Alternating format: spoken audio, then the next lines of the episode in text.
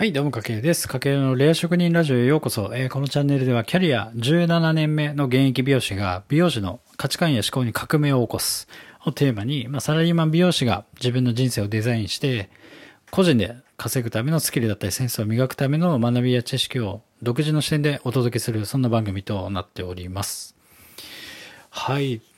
こんばんは皆さん。今日は10月18日日曜日の夜、今ね、サロンワーク終わって、えっ、と、ミーティングなど、えっ、と、このラジオを撮ってます。えっ、と、今日のテーマはですね、売上50万円以下の美容師は〇〇を改善すれば、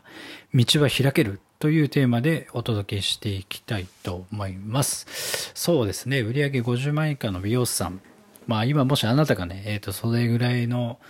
えっ、と、月の売り上げで低迷しているのであれば、えっ、と、一つ、えっ、と、僕からの改善方法というかアドバイスができればなと思ってシェアさせていただくんですけども、まあじゃあ何を改善すればいいか。まあ改善ポイントってやっぱ美容師さんって結構様々、まあそれは技術だったり、接客だったり様々あるんですけども、その中の一つとして、えー服装ですね。うん。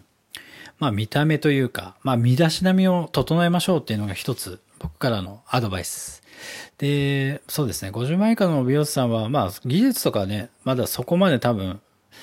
な確立したものってないと思うんですけども、その中でじゃあどうやったら、えっ、と、お客様に支持されるかの一つのポイントとして、やっぱり服装っていうのは一つ、改めて見つめ直してみてもいいのかなと思います。で、もし今仮にあなたがもう、まあ服装はね、えっ、と、普段から清潔感あって大丈夫って方はいいんですけれども、まあそういう方でも、えっ、と、例えばあなたが男性だった場合は、ちょっとお店の女性スタッフに、えっ、と、僕のファッションどうですかねみたいな、ちょっと客観的な意見も多分、もらっのは多分いいと思います。自分がなんかおしゃれだなと思うのは相手から見たらそこはね、100%そうかは限らないので、まあファッションチェックじゃないですけど、まあお店全体でそういうなんか週に1回とか設けてもいいかもしれないですね。で、なぜファッションが大事かというと、やっぱり人は見た目が9割とか、まあ昔ベストセラー本とかありましたけど、やっぱりあのお客様、新しいお客様とのファーストインプレッションってやっぱ見た目しかないんですよね。で、それが9割というか、まあ10割ぐらいあるんじゃないかなと思ってて。で、やっぱそこはなかなか指名がつかない原因の一つでも、えっ、と、僕はあるんじゃないかと思って、やっぱ見た目で損しちゃうのってすごくもったいないですよね。本当は自分自身だってその人がすごくいいものを持ってるんだけども、ファーストインプレッションによるその見た目でお客様からちょっとこう負を感じさせてしまうっていうのはすごくもったいないので、その最初の取っかかりの部分というか入り口の部分ですよね。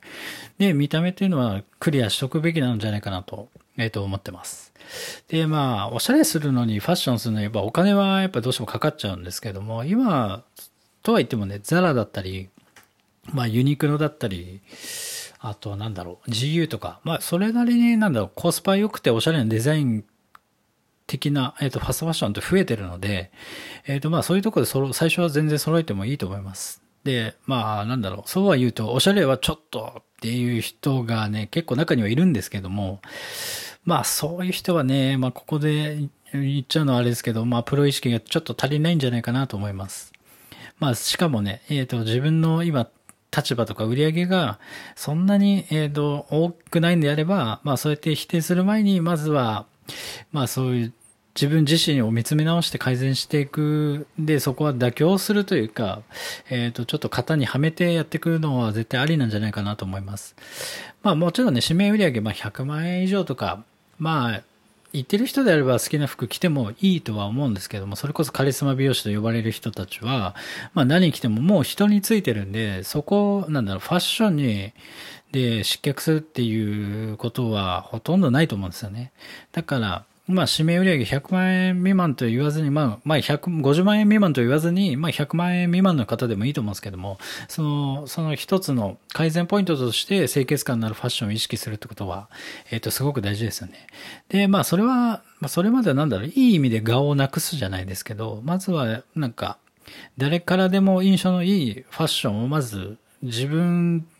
の柄じゃないのかもしれないですけど、着るってことはすごく大事で、で、ある程度またね、それで指名がついてきて売り上げが上がってきたら、今度は稼いだ給料で、まあじゃあ高い服を今度買おうっていう人のを一つの目標にすると、まあそれが一つのモチベーションになって、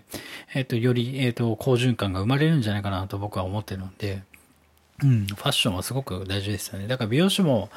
ヘアスタイルをデザインするだけじゃなくて清潔感をどうデザインするかっていうところもやっぱり一つ考えておくべきで、まあ僕のお店のスタッフでもやっぱりなんかね、ファッションがなんかあんまりいけてなかった子が、えっと、それを言った時に、やっぱちょっとしっかり改善した時に、やっぱり紙面50万円の壁を見事に突破したっていう、なんだろう。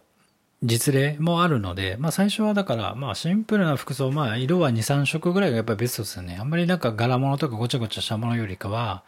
黒のスラックスじゃないですけど、細身のパンツに上は白のシャツとか、まあ本当それだけで全然いいと思うんで、まあ確かにコア、コアがちょっと消えるかもしれないですけども、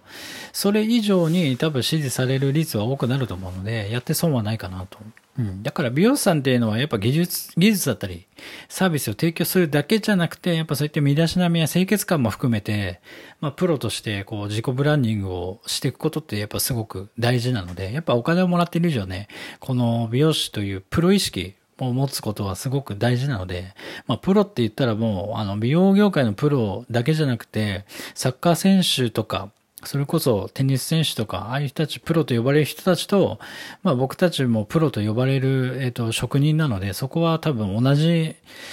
なんだろう、立場というか世界だと思うので、そこのプロ意識っていうのはすごく大事なんじゃないかなと思います。なので、まあ売上ね、まあ50万円以下ってこう区切っちゃうのはあれですけども、なかなか今100万円以下とかで低迷してるんであれば、じゃあ何がいけないんだろうって考えたときに一つ身だしなみというかファッションとか、えっ、と、他人から見たこう見栄えっていうのはどうなのかなっていうところは一つ考えてもいいんじゃないかなと思って今回シェアさせていただきました。まあこれはね、あの、まあ技術とかはね、一日で改善は難しいんですけども、ファッションは、本当にそれこそ明日からすぐにでも改善できる、えっ、ー、と、誰でもできる再現性の高い、えっ、ー、と、まあそこを、売り上げにつながるポイントだと思うので、ぜひ、あの、まあ、今日からでもいいし、明日からでも、今日寝る前に、ちょっとファッション変えてみようっつって、ちょっとね、なんか、えっ、ー、と、クローゼットを物色して新しいのを選ぶっていうのも一つ、えっ、ー、と、踏み出す一歩だと思いますので、ぜひやってみてください。はい、というわけで今回は売上50万円以下の美容師は〇〇を改善すれば道は開けるというテーマでお届けさせていただきました。まあ美容師さんね、えっ、ー、とまあやっぱおしゃれでなんぼなので、ぜひちょっとお客様から受けるうん、印象がいいファッションをして、えっ、と、売り上げを上げていきましょう。はい、というわけで、かけるでした。ではまた。